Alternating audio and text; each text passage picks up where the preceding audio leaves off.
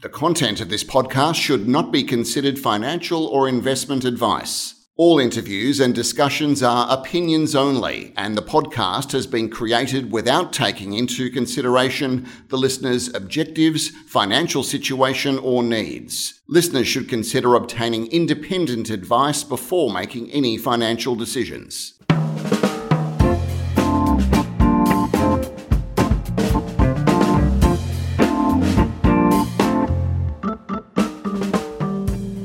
This is Barry Fitzgerald, Garimpero columnist for Stockhead. Welcome to another edition of the Explorers Podcast. Today we're catching up with Brett Smith, Managing Director of the Nickel and Copper Cobalt Focused Corazon Mining. It trades under the code C Z N or Charlie Zulu November. It's an opportune time to be chatting with Brett as Elon Musk of Tesla electric vehicle fame has lit a fire under the nickel price by telling investors at a recent profit briefing that the biggest constraint in his plans for E V domination is a shortage of nickel. Please bring me nickel, Musk said, telling the world's miners and explorers that Tesla will give them, and I quote, a giant contract for a long period of time if you mine nickel efficiently and in an environmentally safe way. Now, if you're looking for a lightly capitalised nickel explorer to take part in that thematic, and one that already has its foot on a known nickel mining camp, with unfolding exploration upside, Corazon could well be worth a look. Its market cap remains tiny at about six million dollars, yet it is actively exploring at its Lynn Lake nickel, copper, cobalt project in Manitoba, in Canada, as well as exploring for large intrusive-related copper, gold, cobalt, gold deposits at its Mount Gilmore project near Grafton in northeastern New South Wales. Lynn Lake is a historical mining centre with various deposits mined until closure in nineteen seventy-six. Corazon consolidated the ground position in two thousand fifteen and has since updated a resource there to what is in itself quite a sizable prize. But it's chasing a bigger story there, which along with what's happening at Mount, Mount Gilmore, I'll get uh, Brett to bring us up to speed on in a moment. But first I'm going to say good day to Brett and welcome him to the podcast. Hi Brett, and thanks for your time today. Thanks Barry, good to chat, mate. Good. All right, so before jumping into the projects, Uh, Brett, it would be great if you could uh, give us a rundown on your educational and professional background and how long you've been steering the ship at uh, Corazon. Okay. Um, I guess working backwards, I've been with Corazon since two thousand ten. Before it was called Corazon, it was, um, I don't know if anyone remembers, uh, Grain Metals. Mm-hmm. uh, so I think they floated in about two thousand five. So the company's been around for about fifteen years. I, I'm a geologist. I've been with on the boards of uh, junior exploration companies since the... Uh, the early two thousands. I still call myself a geologist. I like to keep the, the hands on the tools, so to speak, and um, and uh, do a lot of the targeting work in-house with the team we've got here as well. So um, it's my passion. I grew up in the mining industry, grew up in Cape York Peninsula at Weipa. I went to uni at James Cook University in Townsville, um, educated in Brisbane at school there for a while, but uh, yeah, I call myself still a North Queenslander, based based in Perth. Sorry about that. It's a, it's a reminder. One of the things I can't turn off. Um, yeah, so basically I uh, grew up in North Queensland, still call myself a Queenslander. And, um, and uh, yeah, so that's about, that's me, I think, Barry. Right. Okay. Um, Weipa background, uh, was the family involved in the bauxite industry up there? Or? Yeah, I think uh, we we moved up um, in the late sixties. And so when we first went up there, we lived with friends, and where our house was was across the street and it was all bush. So we've been there since then. I went to kindergarten and Weipa and all that kind of stuff, so up to about grade ten. So, yeah, it's all bauxite mining. Um, uh, Dad Dad went up there driving trucks and ended up um, working his way up through the company. Yeah, okay. All right. Uh, now, again, before jumping into the projects, just a general question for you. What's your feel for the nickel market? And simply put, why is it a good time to be exploring for the metal, do you think?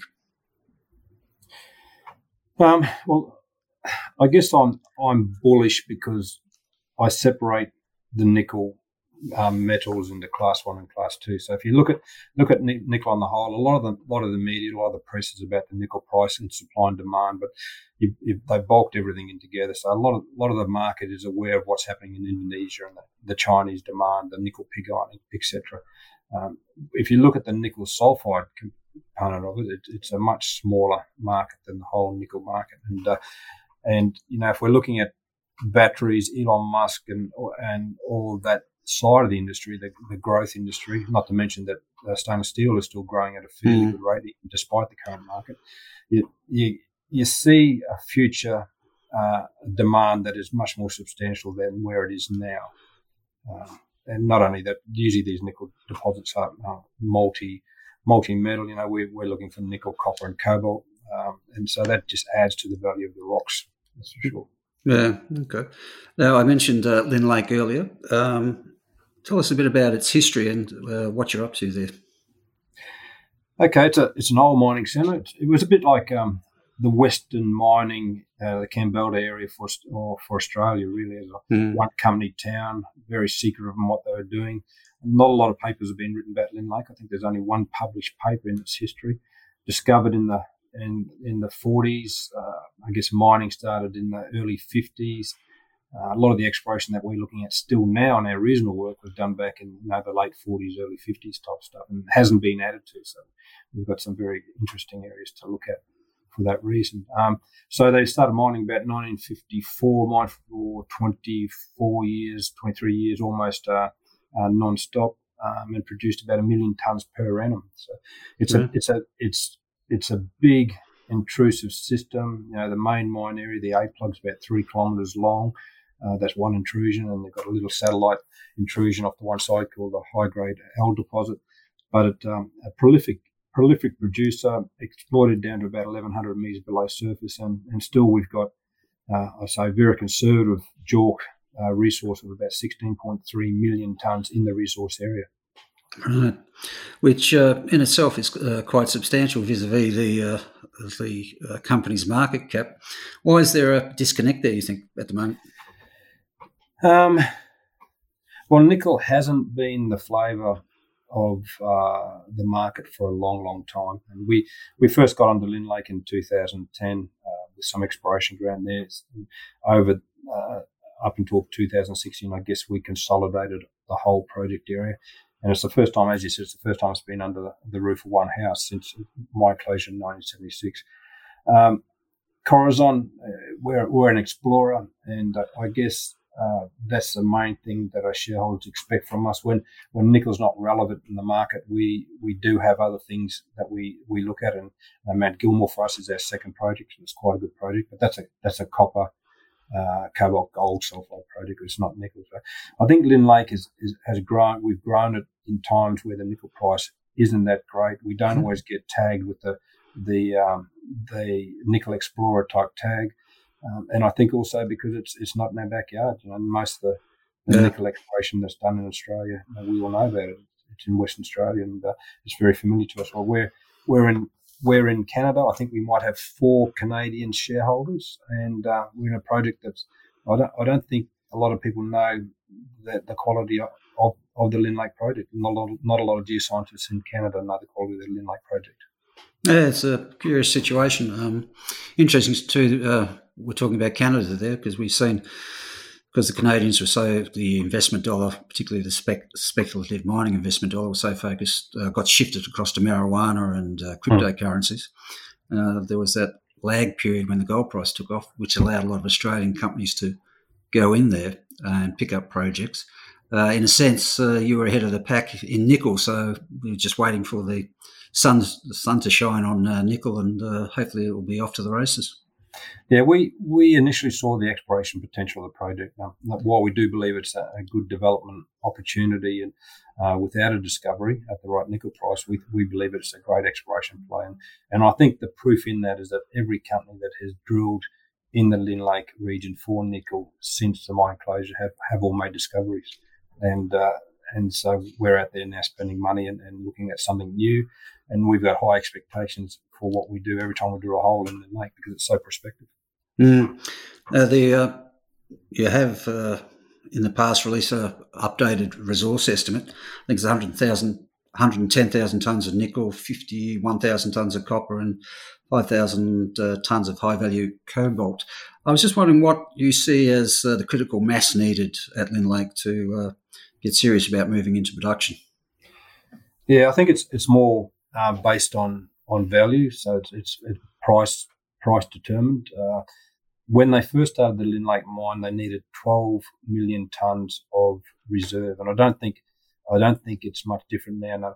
Our resources, we categorise those at the highest end, at indicated, but they're they're drilled down to twelve and a half meters meter centres. Those right. resources, so they're ready for mining. We've pulled it back to indicated in our JORC category because we don't have things like um, uh, modern geotech studies, et cetera, et cetera. So it just right. needs a, a couple of core holes just to get it up to that measured level. So we think tonnage-wise, we're fairly close to where we need to be.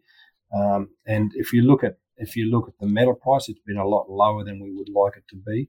Uh, so I guess what we can influence is uh, is the costs and the costs of mining, processing. Um, we've done, you know, we've done some processing test work, and uh, the modern processing tech work is just so much better than what was done historically. So there's there's cost benefit there, and if we can further improve on the metallurgical recoveries and and um, upgrading of low grade material, et cetera, and reduce the costs of mining by going from you know, um, uh, how they traditionally mined it to something like a, a, a sub-level cave or something like that. We save an enormous amount of, of, of cost with those mining methods. So if we look at our cost side of it and the metal price recovers just slightly, um, then Lynn Lake would have to be very close to being a development opportunity. Yeah, I got uh, nickel a shade under uh, U S six dollars a pound at the moment. U B S forecasting it could go to uh, at least eight dollars a pound by twenty twenty-two on the E V thematic. Uh, is eight pounds, eight to ten dollars a pound, this thing would fly? Um, well, all you have to be concerned at those prices. All we'd have to be concerned about is the capital hurdles we start yeah. in mind. Mm-hmm. Definitely, as far as an operating operating uh, expenses, et cetera, operating costs for a nickel operation, eight to ten dollars a pound. You know, it's a very good, very good uh, metal price. Right, okay. Now, uh, all historic mineral fields benefit from new exploration methods and techniques. Um, just wondering what you're employing along those lines in uh, at Lynn Lake. Just about everything. Um, one of the, one of the directors said the other day, Lynn Lake's had every th- everything thrown thrown at it. Why why are you even considering uh, doing more geophysics? Um, the, the the advances in uh, geophysical processing, computer power. Um, and everything like that in the last, I guess, five to ten years have just been absolutely amazing, not to mention the three D capacity of, of the software computers, et cetera. So we we deal with data sets going back to the sixties. We we hand digitized our regional gravity at two hundred meters, uh, enormous survey done by Sherritt Gordon back in the sixties, and we hand digitized those, punched those that information in the computer, and it's as good as a modern-day survey. But you get other surveys like your magnetics, the magnetics improvements in the, in the capture mm. of the magnetics, the, the equipment, and then the processing has just been extraordinary. So um, that's constant. It was at the start of this year we stumbled on to um, uh, a very good way of doing magnetic vector inversions, which uh, a lot of the technical people would be aware of, and that was from uh, Geosoft, a computing software company, and, and and so that's commercially available now. So we threw that straight at Lynn Lake, the mining centre, to have a look at the known mines and known deposits, and we could see these deposits down to six hundred metres below surface. Wow. So we we then throw that to an exploration uh, project, exploration prospects, and we we compare that with how we previously done the magnetic inversions, and, and they're chalk and cheese, and uh, so things like that we're looking at. Um, we have a lot of issues with um, surface conductance from old V M Ss and sediments caught up in the intrusions um, and all that kind of stuff, which are red herrings for any electromagnetic type survey. So we, because of all this, I guess, all this, um, I guess, pollution, you could you could call it, um, we're looking at more passive passive uh, ways of doing um, E M and, and things like that. And, And we believe they'll work. Uh, we've got very good magnetics now. We're just probably lacking that um, uh, three D resistivity slash conductance type uh, um, survey. And we're looking at something at the moment now that just it is very new um, and it's only been used once in Australia, and um, it works. So we're hoping it'll it'll now allow us to tell the difference between um, uh, V M S type sulfides and magmatic nickel sulfides. Right, okay.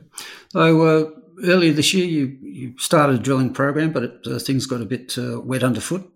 Yeah, it's a bit stop-start. Um, we thought we had enough time. We, we were doing a small drill program in the mining centre, and we uh, thought we'd be um, quiet and just sneak out and drill uh, one or two holes into what a, a, a favourite exploration prospect, and uh, lo and behold, we're down just on top of the geophysical anomaly about four hundred metres below surface, and uh, uh, the spring melt started over a couple of days. We went from minus eight to plus eight, uh, eight degrees Celsius, and uh, and we start, we got flooded off the hole. So that was back in early May, um, and uh, we announced, I think, yesterday that um, um, we're mobilising everyone to site as we speak, and um, hopefully be back drilling before the end of this month.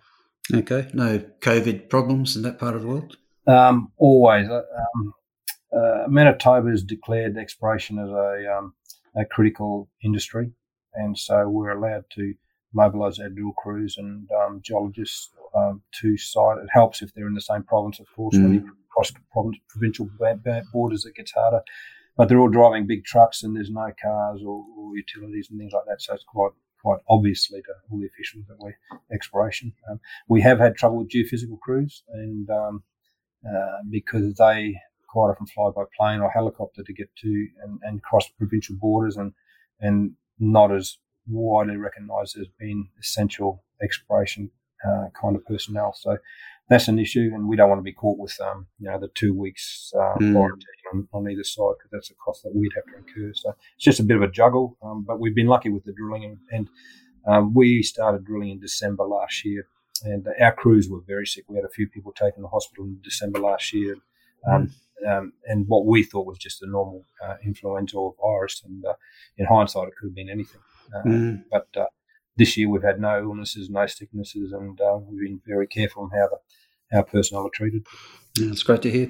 So the, in terms of uh, the ever impatient market looking for drill results, what's, what's the expectation around that? Um, we've probably got, um, all going well, we've, we've probably got a week's worth of drilling to do on this hole. Um, mm. And that does depend that we've still got five hundred metres of rods down the hole at the moment. Um, the cod's secured, and it, it, it, it looks like it. You know, we, the rods were turning when we left them there. We just couldn't pull them out because the platform was floating around too much. So mm. um, so the, the thing is to get back in there, pull that equipment out, um, clean everything up, and, and get it back down. So um, as, as, no, that's after we um, you know, get a platform that's quite stable. Uh, we'd have to be heli- helicopter supported to, to some degree at least, at least getting the rig over the hole again. Uh, we'll plonk it, plonk it down with the helicopter, but um, there's, uh, there's a couple of helicopters fairly close by that we can utilise. Okay. So I, I think after we get drilling, maybe a week, um, you know, we're just in the top of the geophysical anomaly. We're starting to see more sulfides. Uh, we don't know what this anomaly is. It's unusual. It's thick. It's flat lying. At least the, geophys- the, geophys- the magnetic signature is thick and flat lying, and it's it's it's a it's a feature that's very anomalous in form and location. So. Um, Okay, definitely something to uh, watch out for. Yep. Okay, now the uh, second leg to the uh, company story, uh, Mount Gilmore. What's the, what's the story there? Yeah, Mount Gilmore. I guess um, uh, we are, we're a strong believer in Lynn Lake, and, and whenever you look at another project, you match it up against the assets you already have, and, and to see if there's any benefit. And, and uh, two thousand sixteen, we acquired Mount Gilmore, and the reason we uh, first got introduced to Mount Gilmore was there was a very rare and unique high-grade cobalt sulfide uh, deposit there. It's quite small, um, but you know, we subsequent to getting hold of the project, we drew that and we got uh, results like five meters at two percent cobalt. So it is it is in places quite rich, and, and cobalt for that whole whole area is rock, um, quite elevated. Um, the reason we did go with the project was because it was a substantial land holding, and there was very little exploration regionally, but there was quite extensive um, turn of the century, late eighteen hundreds, early nineteen hundreds uh, working, small scale workings on copper um, veins and structures and things like that for the full twenty kilometres of the strike, the strike of the project. So we acquired the project. We focused on Cobalt Ridge, which was a cobalt uh, sulfide uh, prospect. At the same time, we went around and uh, went about and geochemically sampled the full twenty kilometres of the project area. And uh, what this work Uh, revealed to us that there were very large copper, cobalt, silver, plus and minus gold geochemical anomalies for almost a full twenty kilometre strike of the project area. So, wow. And some of these anomalies are you know, uh, two and a half k by by one and a half k. So it's quite substantial centres of geochemical anomalism. So that's where we are. We haven't drilled any of these targets. We've done a bit of um, uh, regional scale, wide space geophysics over them to have a look at them, and, and uh, they seem to be, um, they seem to be, uh, I guess, uh, reactive to that kind of exploration. And the next, the next step for us would be to go in with some detail in the geophysics or similar, and uh, and determine where we could uh, drill a hole. And and that's the problem we have at the moment. These targets are that large, and we don't think uh, reducing the, the sampling space for the surface geochemistry will uh, give us any more detail. These geochemical anomalies are that large, we just don't know where to put the drill holes. Um, we've got, you know, we're, we're positive we can go in there and drill these narrow structures and get, you know, uh, one to five metres thick of high-grade copper, but that's not what we're after. Yeah, okay. Uh, given the scale potential there, you the sort of thing you'll advance one hundred percent, uh, or will you look for a J V partner perhaps? Um, we've got a, the, the ve- original vendors still retain twenty percent of the project, and we're fully funding that. Uh, we have spoken to a few a few groups in the past that expressed an interest in it, but I'm not sure any of them are, are quite aware uh, of the most recent developments with respect to the geochemistry and things like that. So we we are very open in all our exploration um, on both projects, and happy to talk to anyone, you know, technically or inter- interested in the projects, that's for sure. Being a junior, you look at every opportunity. Yeah, absolutely. Um, uh, um, but we, the spending requirement on this, pro- on this project in New South Wales is not large. We can maintain it. We, we're definitely advanced, advancing it in, in the background. We've got Um, we've got a, a government co-drilling grant from the New South Wales government that uh, allows us to drill a couple of holes, and they'll fund mm-hmm. fifty percent of the, the drilling costs. So that's quite good. Um, we're engaging, um, I don't want to say, but we're engaging some of uh, Australia's, I guess, federal agencies and, and universities on, uh, uh, I guess, uh, modern geochemical studies that are, are proving quite interesting around the world. Some of the big companies are doing studies and getting universities to, to do this work for them. And we, we've tentatively um, uh, looked at uh, you know, funding a research project and using some of the, the methods that um, uh, may allow us to vector into the heat source of this mm-hmm. mineralisation. Um, now, if we're looking at, say, you know, the main body of I guess anomalism covers about twelve kilometres. So if we can take a series of surface sample rock samples on that and do some do some really good science on it, uh, it's not expensive work. Um, that that may help us vector into where we should be focusing at looking at drilling. So things like that are happening in the background. So we're keen to put a hole into it. We just don't want to waste that hole. Yeah. Okay. All right, folks. There we there we go. We've got uh, a committed explorer there. Um, Uh, reviving the Lynn Lake uh, nickel project over in uh, Canada, and uh, advancing what uh, could be a very interesting project at Mount Gilmore. So with that, Brett, I'm going to say thanks for your time today, mate, and uh, best of luck with it all. No, thank you, Barry. We'll just keep going on. So, that's all right. Cheers.